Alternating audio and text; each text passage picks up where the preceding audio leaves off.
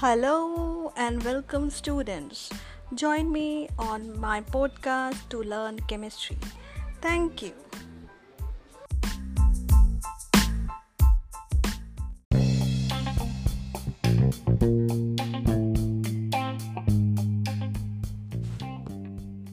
Chemistry is a very important part of our daily life. We find so many things in our daily life that we use which comes from chemistry. Examples are food, the air, cleaning chemicals, our emotions, and literally everything, whatever you touch or see, everything is related to chemistry.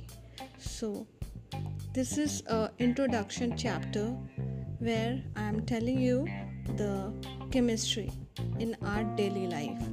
We use it everywhere, every time.